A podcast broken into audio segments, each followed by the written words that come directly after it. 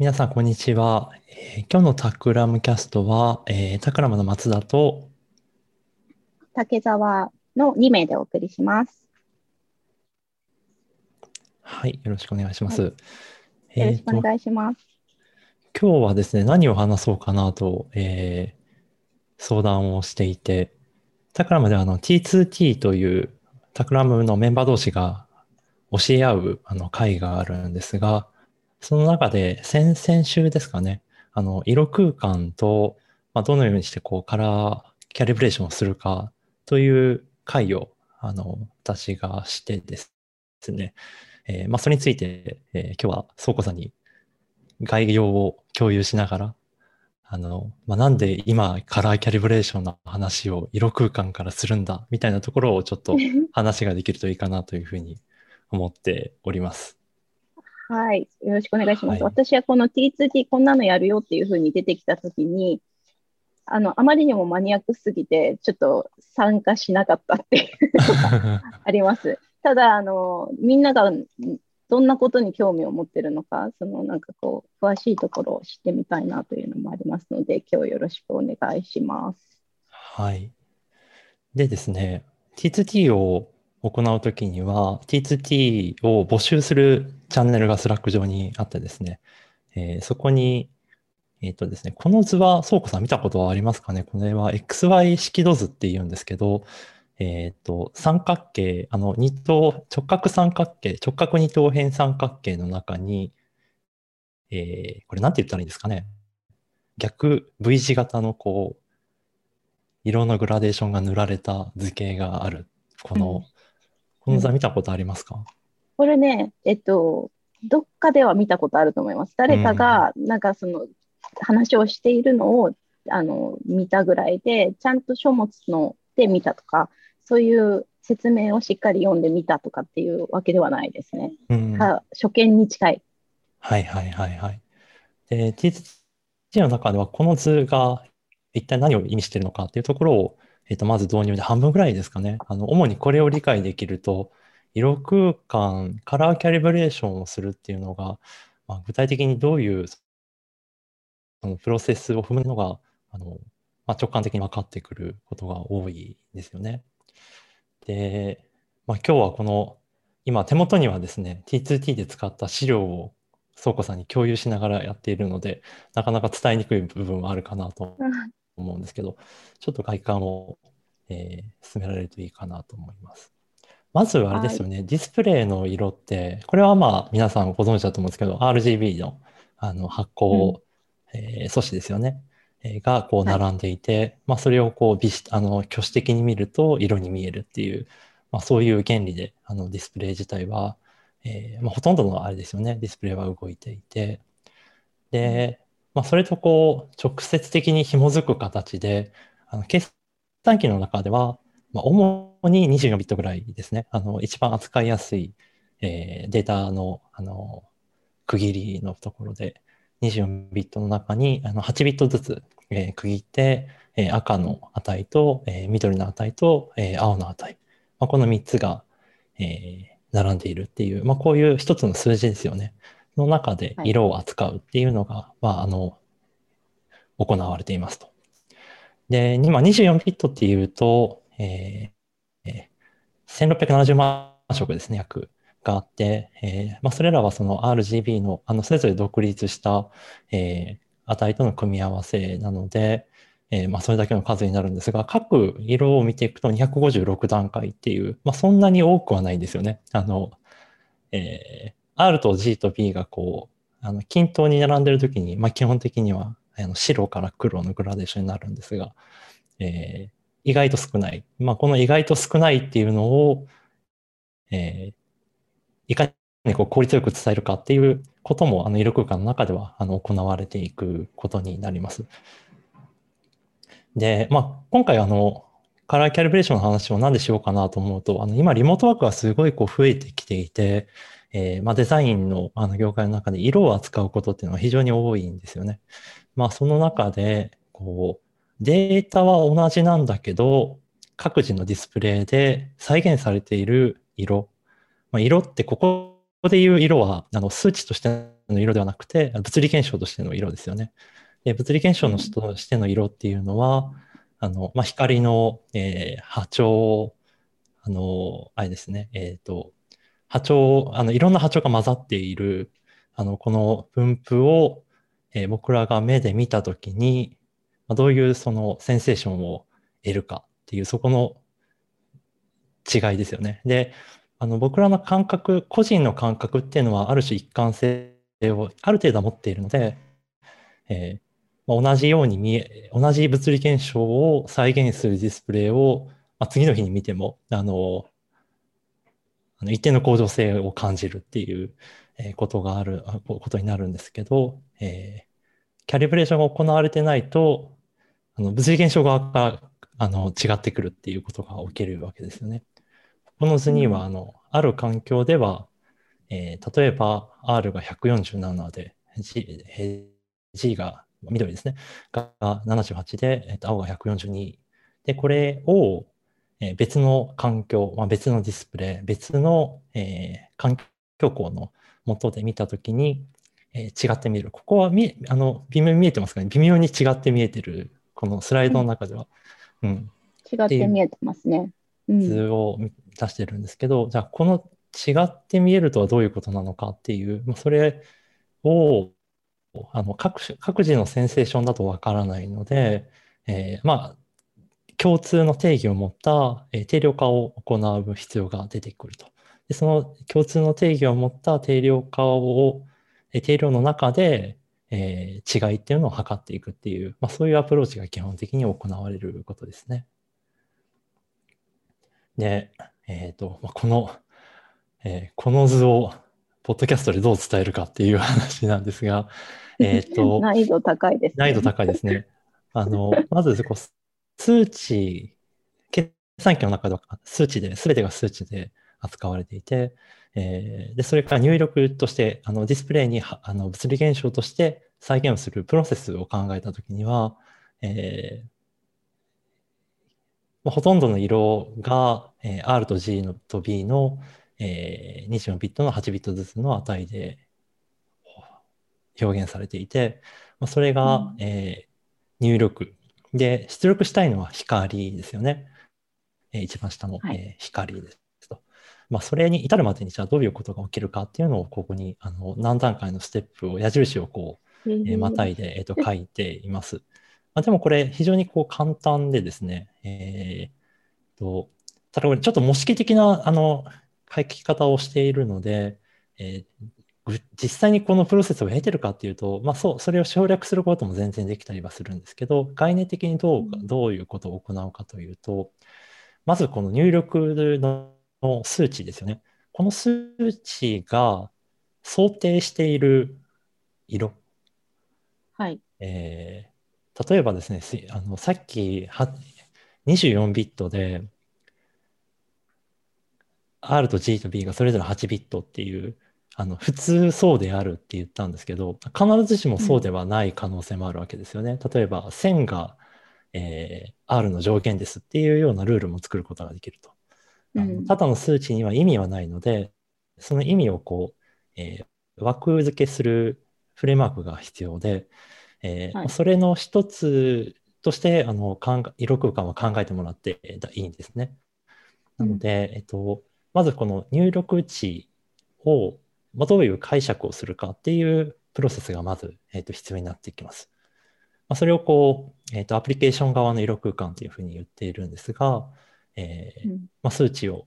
一定の色空間の中、色空間っていう言葉をい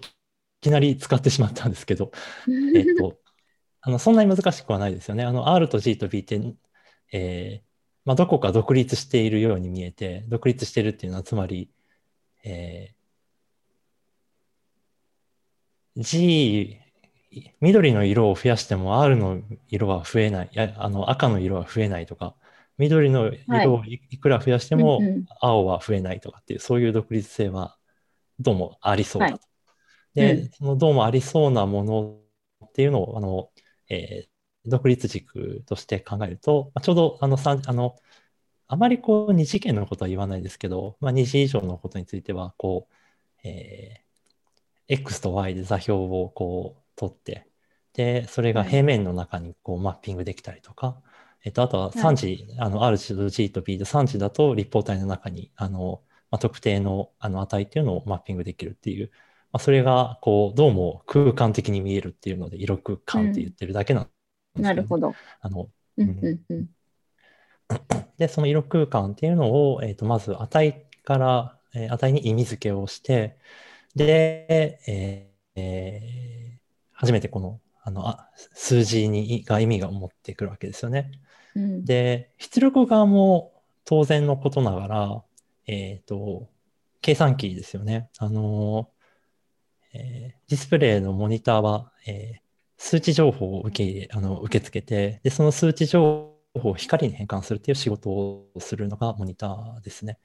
なので、はい、えー、ディスプレイの側でも、えー、一定の数値がどういう意味をあの持っているかっていうのを、えー、一方であの自分自身が定義していないとダメなわけですよね。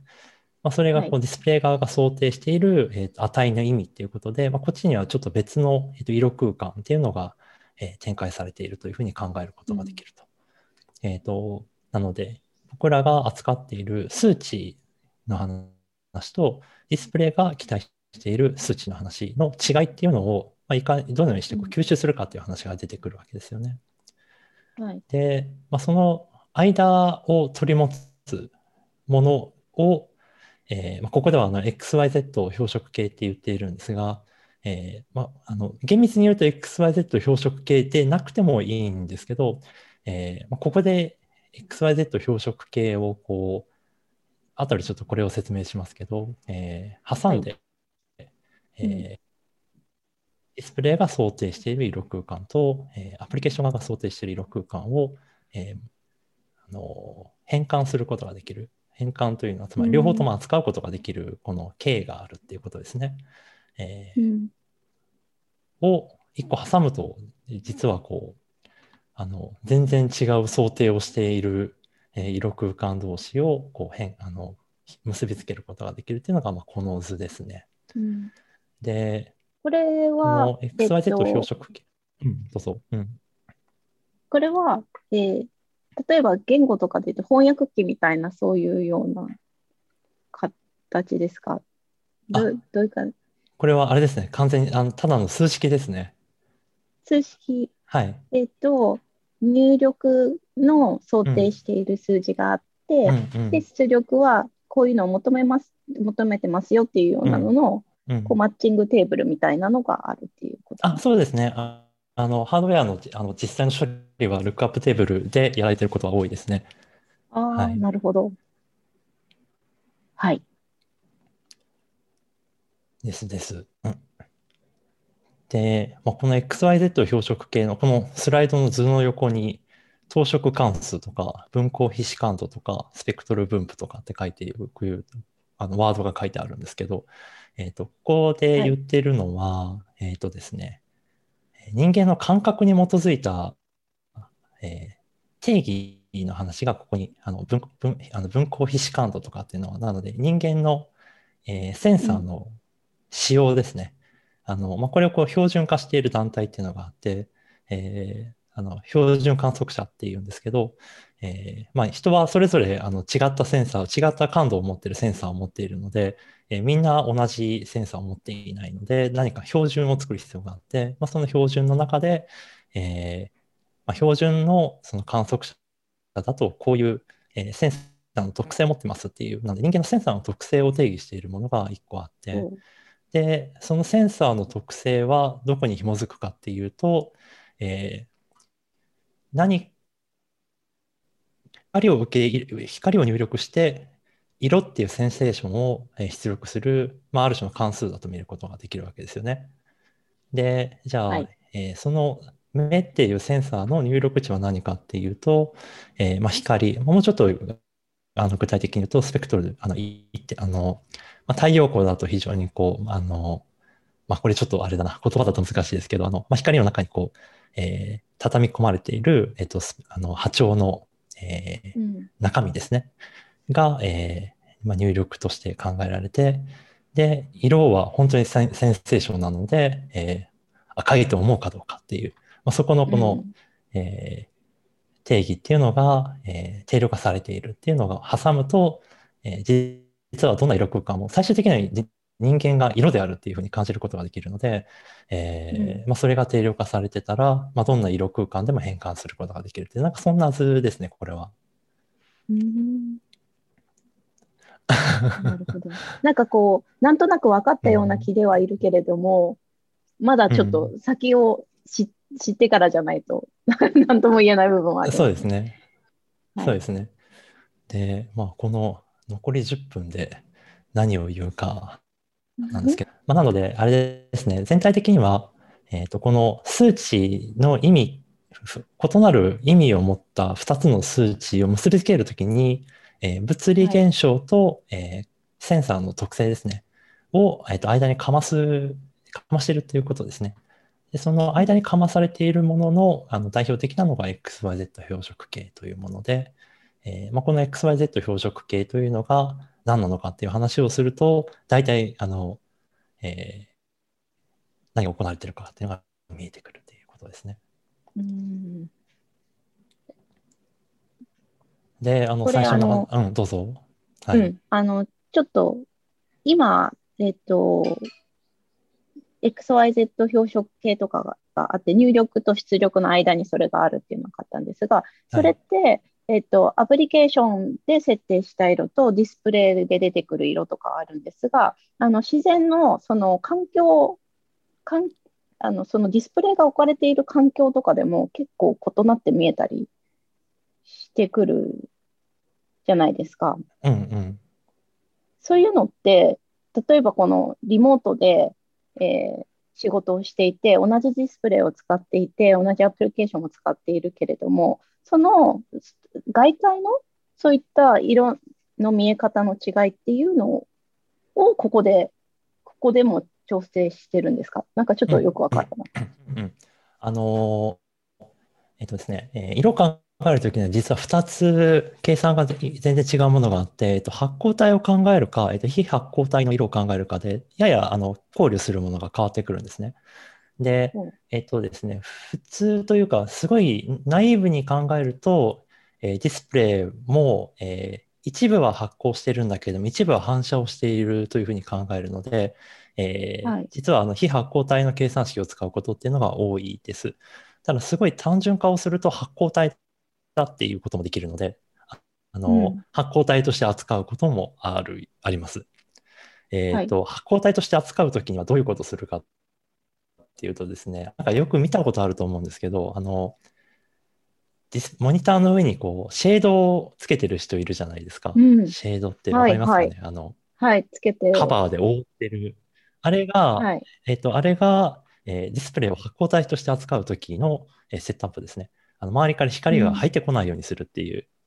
うんうん。で、そうすると、あの、純粋な発光体として扱うことができて、で、えーそれがないときには、まあ、一定の環境光への影響、からの影響が出てくるので、まあ、周りの光とディスプレイの光が若干混ざったような状態になってるっていう、あの、うんそういう理解になります。なので、今の答えで言うと、えー一部影響されます。えーで、えっと、カラーキャリブレーションをするときには、えっとですね、すごい安価なやつだと環境光はあまり考慮されない、えーですね。で、えっと、すごくあの高いもの、あの50万とかするようなやつだと、あっていう50万とかするディスプレイとキャリブレーションとのそのセットアップだと、えー環境光もあの、えー考慮しながらやっていくことになりますね。うん。うんなるほど。えっそのと、例えば環境光とかも全部調整、あの要素に入れて調整をかけるようなものであると、例えば異なる、えー別の環境下で、えー例えばグラフィックデザインやっていて、色の判断をしなくちゃいけないって言った時も、あのある程度本当にあの出力としての、えーどういった色が出ているかっていうその合致っていうのは確認が取れるものなんですかね？えっと、そうですね。あの、実はですね、えっと、この後の方で、えっとですね、あの、こういう、えーいわゆるキャリブレーターって言われるやつですね。あの、はい。ここには I1 ディスプレイプロとあのデータカラーのスパイダーの2つを紹介してますけど、これどういう使い方するかっていうと、あのモニターの上にペコンってこうくっつけて、で、くっつけたディスプレイ側には、はい、あの、えー、受光素子が、えー、ついてて、まあ、そこでこう色のバランスをセンサーで、えー、読み取るんですね。で、これをやるとですね、あの、ディスプレイから実際にどういう光が、えー、はあの発しら発せられてるかっていうのを、えー、測ることができるんですね。わ、はい、かりますか、うん、で、うん、それそれを使って、えーと、実際に、えー、発光してる光あのあの出力されてる光が、えー、期待され期待している、えー、光になってるかどうかっていうのをここで見るっていう、えー、キャリブレーションは、はい、えー、をあの行うのが、うんうんうんえーまあ、今回紹介したうちの一つですね。はい、あの今回というか T2T の中で、えーと、うん、紹介したものの一つですね。で、えっ、ー、とですね、あの、じゃあ、これ、こういうそのディスプレイのキャリブレーターを使えば、えー、万事解決かというと全然そんなことがなくてですね、あの、なんでかというと、違うんですね。あの、さっき言ったみたいな、えっ、ー、とですね、一番最初に言った、えー、色が想定している色空間あ、色じゃない、ごめんなさい。入力した数値が想定している色空間と、ディスプレイが、はい、えー、期待している色空間の2つがあるって、えー、と言いました。はい、で、ハードウェアの、えー、キャリブレーターっていうのは、えー、ディスプレイが想定している色空間通りに光が発光しているかどうかっていうのを、えー、調整するものなんです基本的に。わかりますか、はい。えっ、ー、と、うん、ディスプレイの色空間、ディスプレイが期待している、えー、数値の意味っていうのがあって、うん、その基本的には沿って、えー、一定の光を出すようになってるんですけど、えーまあ、ロットのばらつきとか、えー、経年劣化とか、まあ、それこそ、えー、環境光の影響とかで、えー、期待している光じゃない光が出ることがあるんですね。結構な頻度で起きます。うん、これを調整するのが、えーとえー、ハードウェアのキャリブレーションですね。うん、で、えー、僕が観測している、えー、色がずれているっていう現象の半分ぐらいが、実はですね、このディスプレイの色空間と、えー、ディスプレイが出力している光がずれてるんじゃなくて、えー、そもそもの入力している数値に、はい、えー、結びつける色空間。なので、数値がどういう意味をどういう意味を持ってるかっていう、えー、情報ですよね。これが間違ってたりとか、うん、えー、あるいはこの、えーと、色空間っていうものを、えー、この数値自体に持たないで、その数値を直接ディスプレイ側に送っちゃう。だから、えー、うん、ディスプレイが想定している色空間っていうのは、ディスプレイによって様々なんですね。実は設計時にも決まってる。あるいは高いやつだと、えっ、ー、と、品質保証のところですかね、あの出荷前に、えー、キャリブレーションされて、えー、と出荷されてくるんですけど、まあ、それも経年劣化とかずれてくると。でなので、はい、えっ、ー、と、あらゆるディスプレイが基本的にはあの異なる色空間を、えー、期待しているんですね、あの入力値として。うん、なので、えっ、ー、と、何らかの変換をしない、変換というか、えー、値に、値、手元にある、計算機の中にある、えっと、値に、えー、一貫した色空間っていうのを持っておかないと、えー、全部バラバラの意味を持っているディスプレイに同じ数値を入れてしまうので、出力されるものも全てバラバラになるっていう、そういうことが起きるんですね。うんうんうん、あのー、ここでですね、ちょっと例として挙げてたのが、Figma って見たことあります？はい。みんなが、みんなが使ってるやつですね。はいはい。うん、あれって、あの、アプリケーションの中には、えっ、ー、と、出力項をあのキャリブレーションして、えー、ディスプレイ色空間に送るものと、えっ、ー、と、送らないものの2つがあって、Photoshop とか MacOS の全体とかは基本的には、えー、それぞれが自分たちが持っている数値がどういう色空間なのかっていう定義を持ってるんですね。うん、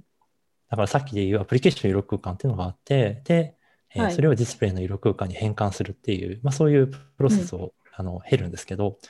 Figma みたいな、えー、Figma をあのディスってるわけじゃないんですけどね、あの気をつけないとダメな アプリケーションって何個かあって、えっ、ー、と、Figma とかは、その自分たちの、えーえー、がの数値に一貫した色空間っていうのを想定してなくて、えー、ディスプレイの色空間に直接こう渡してしまうんですね。なので、うん、えーと、値は同じなんだけれども、それぞれ違う色空間を持っている、それぞれ違うディスプレイで見ると、それぞれ違う色が出てくるっていうことが起きるんですね。うん、えっ、ー、とですね、ここにこう図を書いてますけど、Figma でどう何が起きるか。入力値があって、